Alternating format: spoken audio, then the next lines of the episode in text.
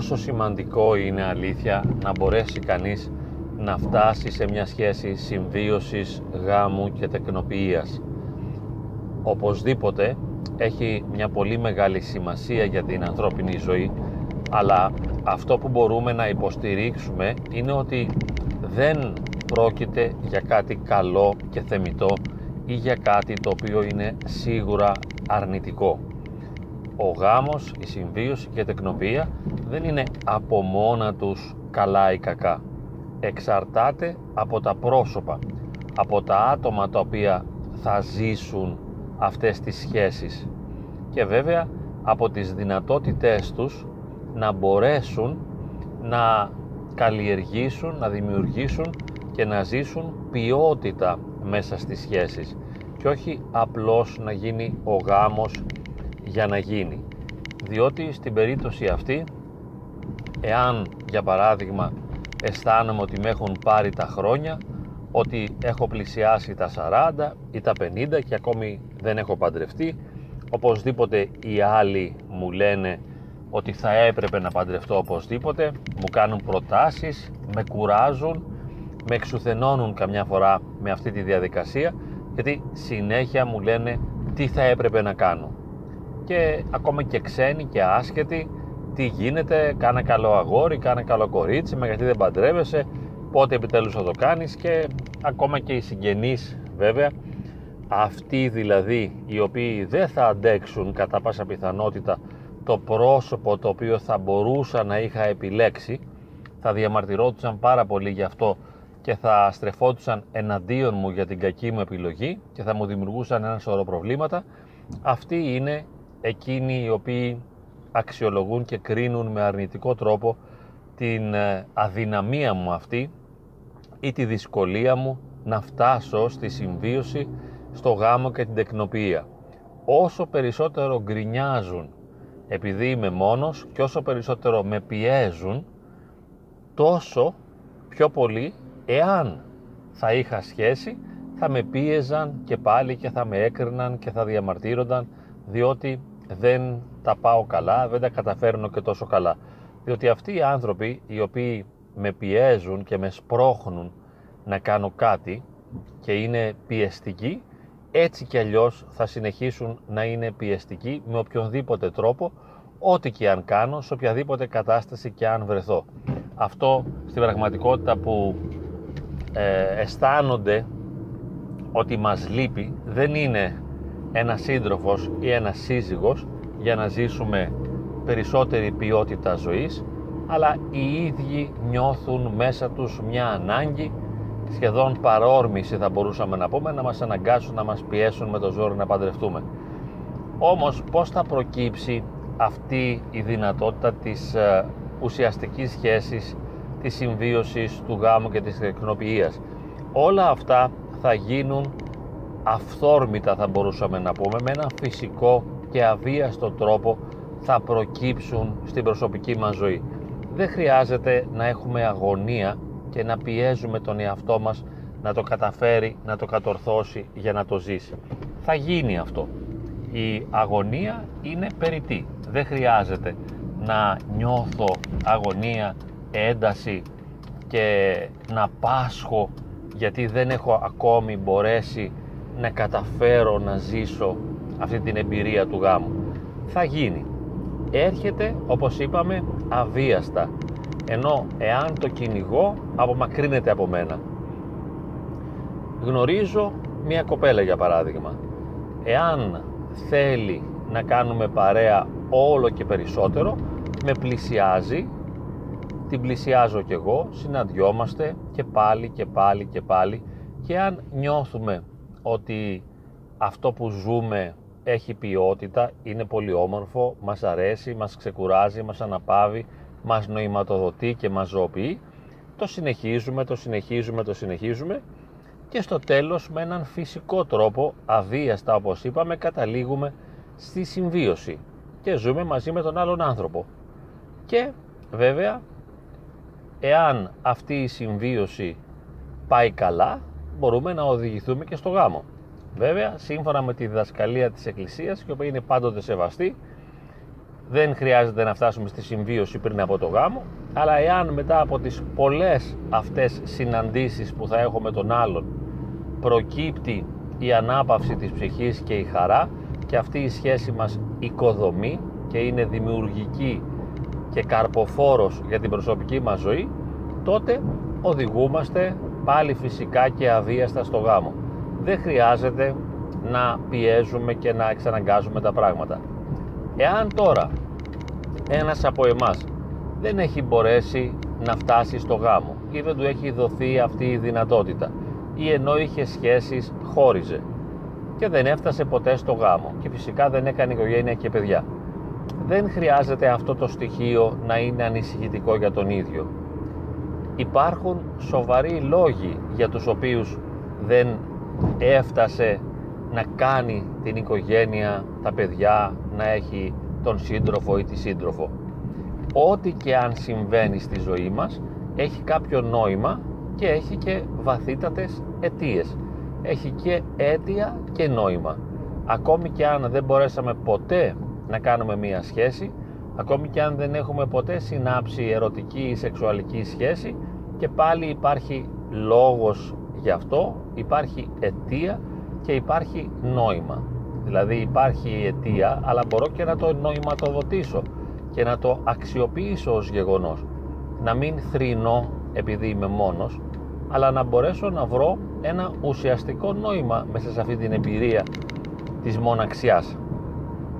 Σίγουρα δεν έγινε τυχαία, διότι αυτές οι σχέσεις τις οποίες συνήψα μέχρι τώρα δεν μπορούσαν να καρποφορήσουν και να προχωρήσουν. Αυτό οφείλεται είτε σε δικές μου αδυναμίες και δυσκολίες είτε στις λανθασμένες επιλογές που έκανα και έβρισκα άτομα τα οποία δεν είχαν τη δυνατότητα να αγαπήσουν πραγματικά και να με υποστηρίξουν και να προσφερθούν και να δώσουν αλλά ίσως ήθελαν περισσότερο να πάρουν και υπήρχε ένας εγωκεντρισμός μονόπλευρος ή αμφίπλευρος και κάποια στιγμή φτάναμε στο χωρισμό. Ο χωρισμός δεν ήταν ένα ατύχημα ούτε ένα δυστύχημα αλλά ήταν μια φυσική εξέλιξη μιας διαπροσωπικής επικοινωνίας. Εάν μπορούσε να προχωρήσει και να φτάσει σε ένα καλύτερο επίπεδο θα προχωρούσε. Αλλά για να μην προχωρήσει δεν έφτασε. Άρα καλούμαστε να συμφιλιωθούμε, να σεβαστούμε αυτό το γεγονός ότι δεν έχουμε σύντροφο, είμαστε μόνοι. Δεν σημαίνει ότι αν είχαμε έναν άνθρωπο η ζωή μας θα ήταν πιο ποιοτική. Αυτό ως ε, υπόθεση κατοικεί στο κεφάλι των γονιών μας το οποίο κάποιες φορές είναι και άδειο σε εισαγωγικά. Αυτοί νομίζουν ότι είναι ατύχημα το να είμαστε μόνοι. Όπως βέβαια θα θεωρούσαν ατύχημα εάν κάναμε σχέση και γάμο και εκεί προέκυπτε δυστυχία, προβλήματα δηλαδή και δυσκολίες και πάλι θα μας ενοχοποιούσαν για την κακή επιλογή που κάναμε ή για τον αρνητικό τρόπο με τον οποίο διαχειριστήκαμε τη σχέση. Δεν είναι πολύ δύσκολο να δικαιωθεί κανείς από τους γονείς του. Αφού λοιπόν από τους γονείς δεν θα δικαιωθούμε, τότε ας συμφιλιωθούμε με την πραγματικότητα του εαυτού μας, με αυτό που ζούμε και να είμαστε ήσυχοι με την πραγματικότητά μας. Τώρα, ο λόγος που είπαμε και πριν, η αιτία ή οι αιτίες για τις οποίες είμαστε μόνοι είναι πολλές και σύνθετες. Τις περισσότερες φορές δεν είναι αυτό που φανταζόμαστε. Δεν είναι επειδή ήμασταν άσχημοι, δεν είναι επειδή ε, ήμασταν, α, τι να πω, ε, είχαμε κάποιο βίτσιο, κάποια δυσκολία, κάποια ελαττώματα. Δεν ήταν ακριβώς αυτά ή πολύ συχνά δεν είναι αυτό που συνειδητοποιούμε υπάρχουν πολλά στοιχεία της προσωπικότητας και χαρακτηριστικά της συμπεριφοράς μας τα οποία δεν μπορούμε να τα αναγνωρίσουμε, να τα αποδεχθούμε και να τα αξιολογήσουμε σωστά και αυτά ευθύνονται για τη δυσκολία μας.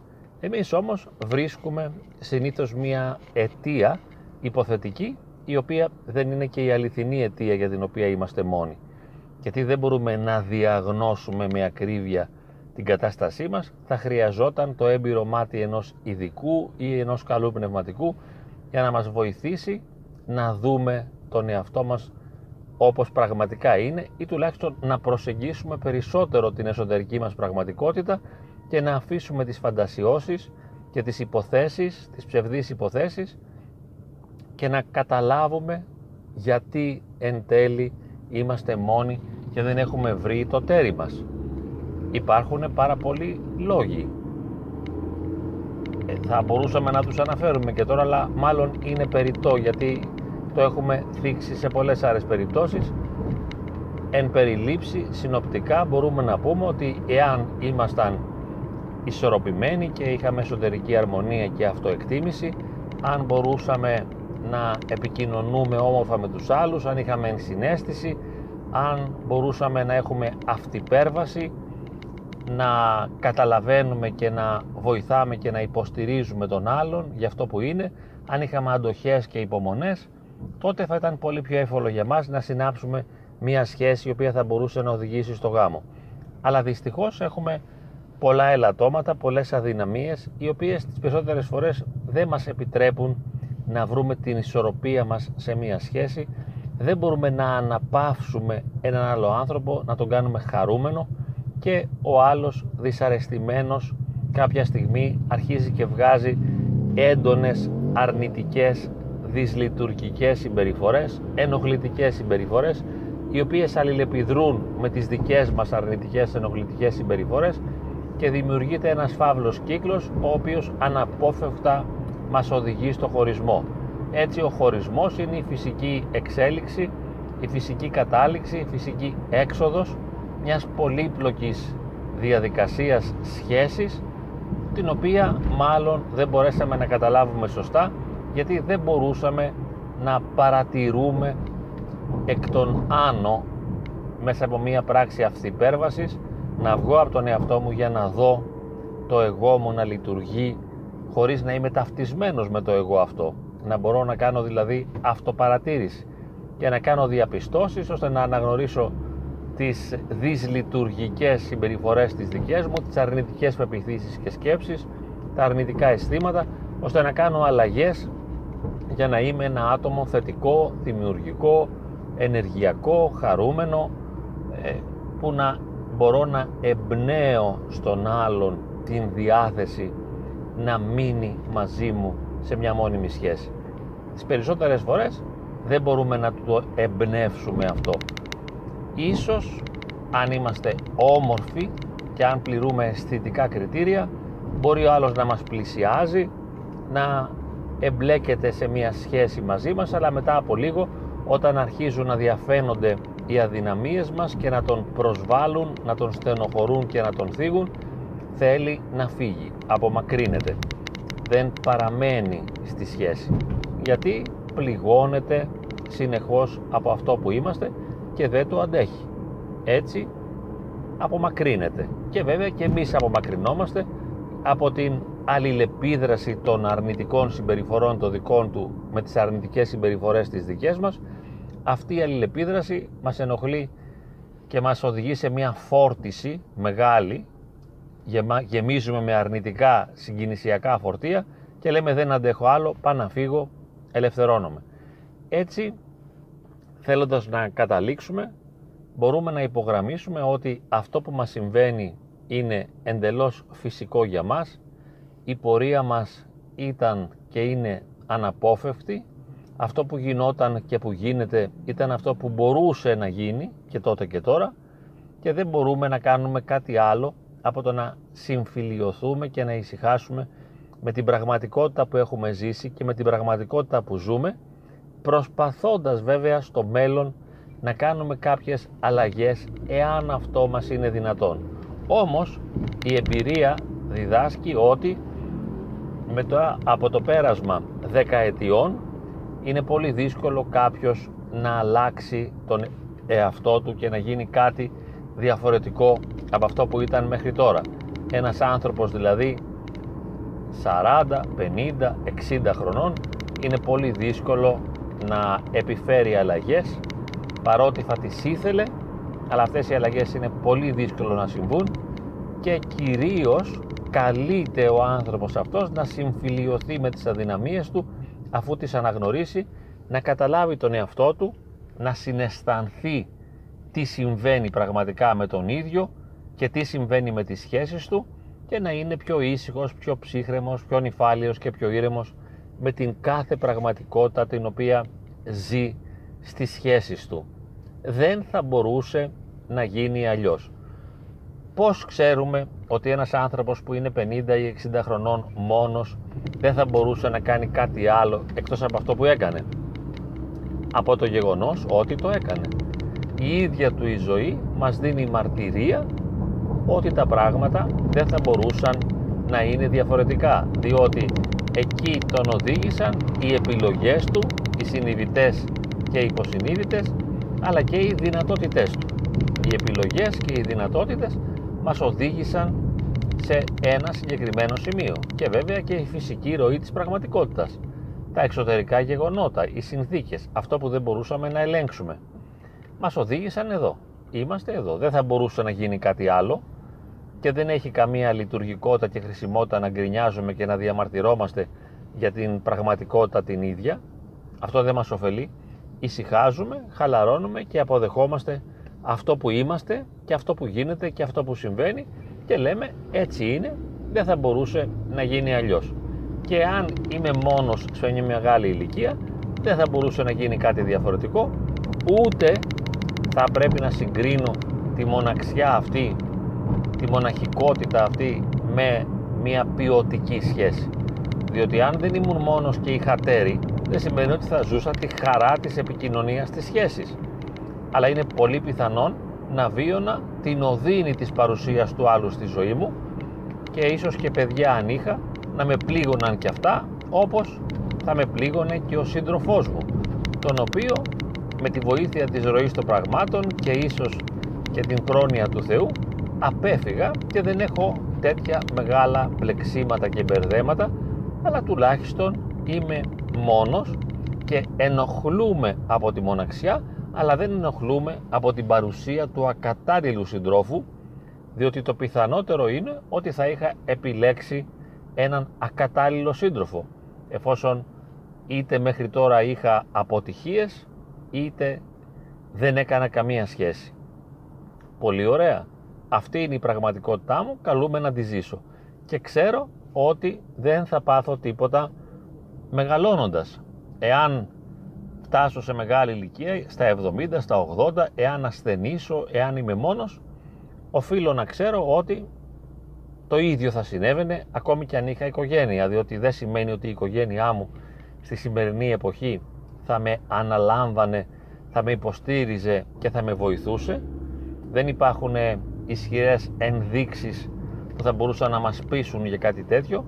Το πιθανότερο είναι ότι αν είχα γυναίκα και εγώ δεν ήμουν καλά αυτή θα γκρίνιαζε περισσότερο και αυτό το αρνητικό βίωμα το οποίο θα είχα θα το ενέτεινε εκείνη, θα το έκανε πιο έντονο οπότε θα ήταν ο βασανιστής μου δηλαδή πάνω στα βάσανα θα είχα και ένα δίμιο και τα παιδιά μου εάν τα είχα δεν θα μπορούσαν, δεν θα τους περίσευε αυτή η διάθεση να με υποστηρίξουν και να με βοηθήσουν και να με ενταντέψουν αλλά μόνος μου θα ήμουν και μόνος μου μπορώ και τώρα να φροντίσω τη ζωή μου εάν βέβαια πληρώ κάποιες άλλες οικονομικές προδιαγραφές και έχω μία σύνταξη ως υπερήλικας η οποία μπορεί να μου επιτρέψει να έχω έναν άνθρωπο να με βοηθά και να με υποστηρίζει στις δουλειές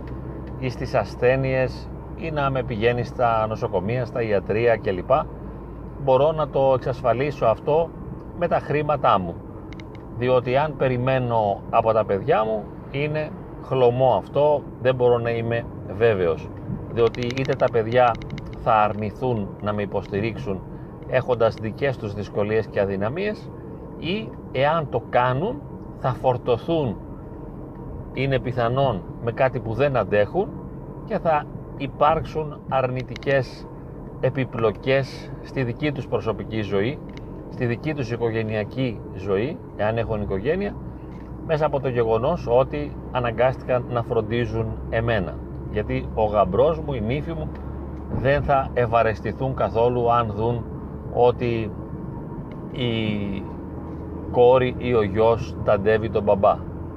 Έτσι αυτός ο, ο σύζυγος ή η σύζυγος σε θέλει ε, αποκλειστικά. Θέλει να βοηθάς και να νοιάζεσαι μόνο για εκείνον και για τα παιδιά σας. Δεν θέλει να μοιράζεται η αγάπη σου και το ενδιαφέρον σου να επιστρέψει πίσω στους γονείς κλπ. Έτσι εάν κανείς μπορέσει να οριμάσει θα συνειδητοποιήσει ότι τα πάντα είναι καλά λίαν είναι εντάξει, φτιαγμένα, καλώς μου συμβαίνει αυτό που μου συμβαίνει, δεν θα μπορούσε να γίνει κάτι άλλο, το αποδέχομαι, συμφιλιώνομαι, ησυχάζω και στο βαθμό που μπορώ κιόλας δεν αρνούμε βέβαια καμιά βελτίωση, μακάρι να μπορώ να βελτιώσω πράγματα, αν και σε μεγαλύτερες ηλικίες αυτό είναι δύσκολο, όμως μακάρι να βοηθήσω τον εαυτό μου και να βελτιωθεί, να εξομαλυνθούν οι γωνίες μου, να είμαι ένας πιο απαλός, τρυφερός, γλυκός άνθρωπος ώστε με το πέρασμα των χρόνων να μπορέσω να τραβήξω κοντά μου κάποια πρόσωπα ώστε να έχω κάποιες σχέσεις έστω φιλικές και να έχω μια ομαλή ζωή. Όχι αυτό που επιθυμούσα, που προσδοκούσα, που ήθελα σαν παιδί αλλά αυτό που μπόρεσα εν τέλει να ζήσω σε ένα πραγματικό επίπεδο, στην πραγματική διάσταση της ζωής όχι στο φαντασιακό χώρο, στη φαντασιακή σφαίρα. Αυτό μπορούσα, αυτό έζησα, με αυτό ησυχάζω. Και πάντα μου ανοίγονται δυνατότητας ε, αυτοβελτίωσης αλλά και δυνατότητες βέβαια σωτηρίας για κάποιον που έχει πίστη και πιστεύει και στην μεταθάνατον ζωή. Του ανοίγονται φοβερές προοπτικές και δεν χρειάζεται να γκρινιάζει για αυτό που ζει έτσι όπως είναι τα πράγματα, οι συνθήκες, η πραγματικότητα είναι αρκετά καλές για μας και εάν μπορούμε θα αντλήσουμε από αυτό που ζούμε νόημα και χαρά και ισορροπία και θα ζήσουμε αρμονία στην καθημερινή μας ζωή και βέβαια και μέσα στον ψυχισμό μας. Να είμαστε άνθρωποι γαλήνοι και ειρηνικοί με αυτό που έχουμε, με αυτό που μας δίνεται, με αυτό που μας προσφέρεται κάθε στιγμή.